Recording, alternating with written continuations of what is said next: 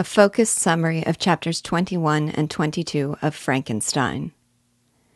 Frankenstein was brought before the magistrate, who looked on him severely and then called forth witnesses. One deposed that he, his son, and his brother in law had been out fishing the night before. Walking along the sands, he had come upon the body of a man who appeared to be dead. They thought the man had drowned and washed up on shore, but the body was neither cold nor wet. They carried him to the nearby cottage of an old woman and discovered that he was young and handsome. Finger marks on his neck suggested that he had been strangled. At the mention of finger marks, Frankenstein recalled the murder of his brother and became extremely agitated. The magistrate observed this and saw in it an indication of guilt. The brother in law then testified that at the moment they discovered the body, he saw a boat with a single man in it a distance from the shore, and that it was the same boat in which Frankenstein had landed. The old woman deposed that an hour prior she had seen that boat push off from the part of the shore where the body was found. Others were examined who surmised that because a strong wind had arisen during the night, Frankenstein was forced to return to the same spot from which he had departed. Mr. Kirwin, the magistrate, asked that Frankenstein be brought into the room where the corpse lay, so that he might observe the effect it produced upon him. To his horror, there Frankenstein saw the lifeless form of Henry Clerval and throwing himself on the body, he exclaimed, Have my murderous machinations deprived you also, my dearest Henry, of life? Afterward, he became delirious with fever, and for two months he lay on the point of death, raving about his responsibility for the murders and his desperation to destroy the fiend. Reflecting to Walton on this most miserable time, he cannot explain why he did not die.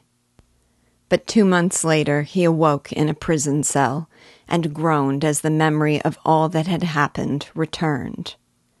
The old woman hired to be his nurse, discovering that he had recovered, told him it probably would have been better for him to die. Frankenstein soon learned that Mr. Kirwin had shown him kindness, giving him the best room in the prison providing a nurse, and seeing to it that he was not neglected. But feeling himself the most miserable of mortals, he was on the point of confessing to the murder and taking the penalty of the law when Mr. Kirwin came to see him. Frankenstein was surprised when Kirwin described sympathetically how he had been thrown on their shore, charged with murder, and then confronted with the discovery that the victim was his friend.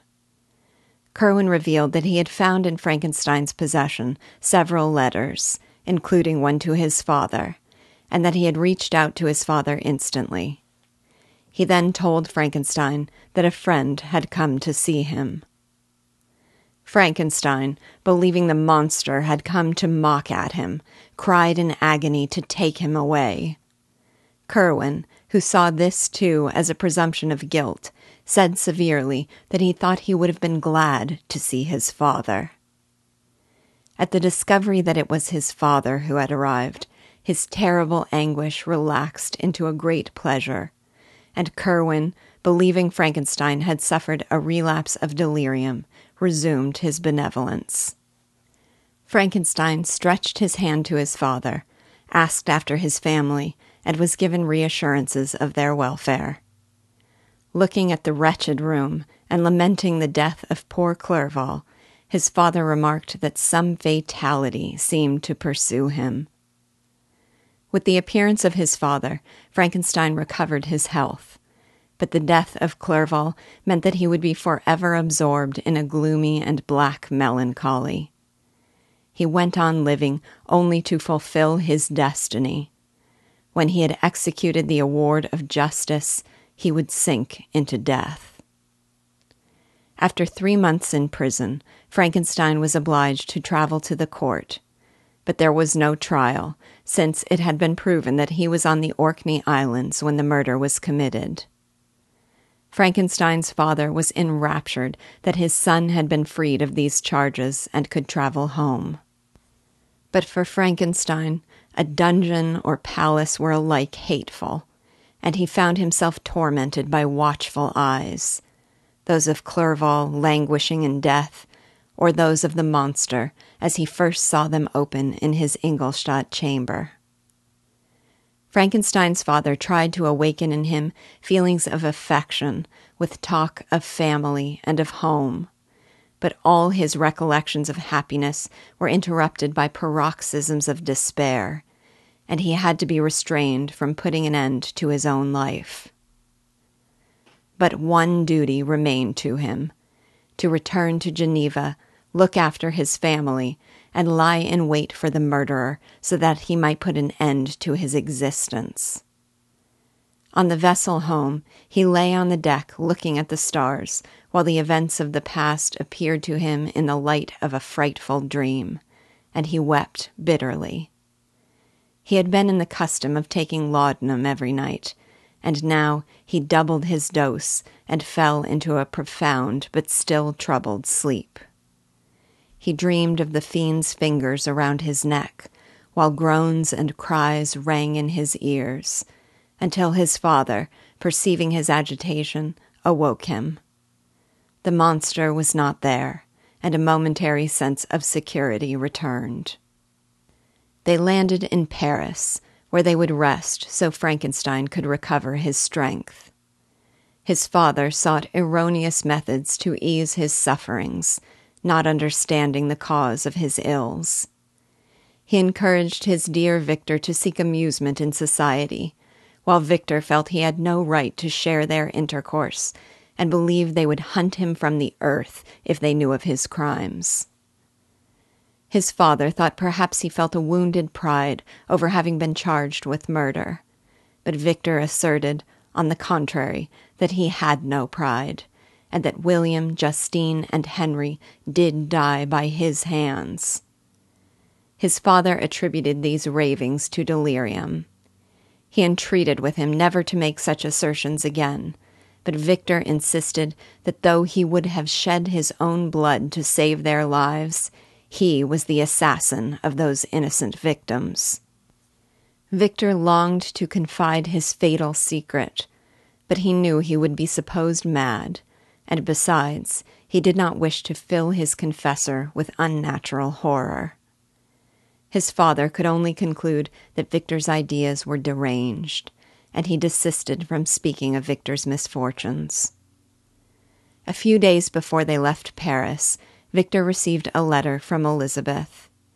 In it, she said that she dare no longer postpone writing something she had often wished to express, but never had the courage she conjured him to answer, for the sake of the happiness of them both, whether he loved another.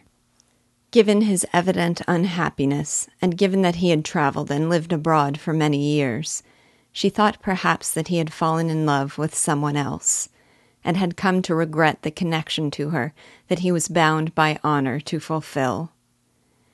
She assured him that their marriage would render her miserable unless it were the dictate of his free choices, and that she could not bear to be an obstacle to his happiness. She begged him not to let her letter disturb him, and vowed to wait patiently for his answer. This letter revived in Victor's memory the monster's promise that he would be with him on his wedding night he resolved that on that night a deadly struggle would take place, and he would either die or be free. But his freedom would be a tortured one, with the treasure of possessing Elizabeth balanced by horrors of remorse and guilt. To marry Elizabeth soon would be to hasten his fate. But since he had no assurances that the monster was bound to peace in the meantime, he resolved that the marriage would take place immediately upon his return. He wrote to Elizabeth with assurances that all the happiness that remained to him on earth was centered in her. But, he said, he had a dreadful secret that he would confide to her the day after their marriage took place, so that there could be perfect confidence between them. A week later, they arrived in Geneva, and Elizabeth greeted him with warm affection and with tears at the sight of his emaciated frame. Memory brought madness, and he became possessed again by an insanity and despondency that only Elizabeth could ease. Victor told his father to let the day be fixed for his marriage to Elizabeth, and said he would consecrate himself to her happiness in life or death. His father pleaded with him not to speak of death, and to let the misfortunes that had befallen them cause them only to cling closer to those who remain. Victor then confesses to Walton that if he had for an instant understood the hellish intentions of his adversary, he would have banished himself to wander a friendless outcast over the earth rather than consent to his marriage. As the wedding day approached, Victor felt his heart sink within him, but he tried as well as he could to shut up in his heart the anxiety that preyed there. Meanwhile, he took every precaution to defend himself in case the fiend should attack, carrying pistols and a dagger constantly about him. He began even to regard the threat as a delusion and to believe in the possibility of happiness. Elizabeth, calmed by his manner, seemed happy herself. But on the day of their wedding, a presentiment of evil pervaded her. After the ceremony, they started off on a honeymoon to Lake Como. These moments, enjoying the beauty of the scene along the lake, were the last in his life during which he enjoyed a feeling of happiness. Elizabeth endeavored to be happy, but her joy continually gave place to distraction and reverie. As the sun sank in the heavens and they touched the shore, Victor felt revive in him the fears that would soon cling to him forever.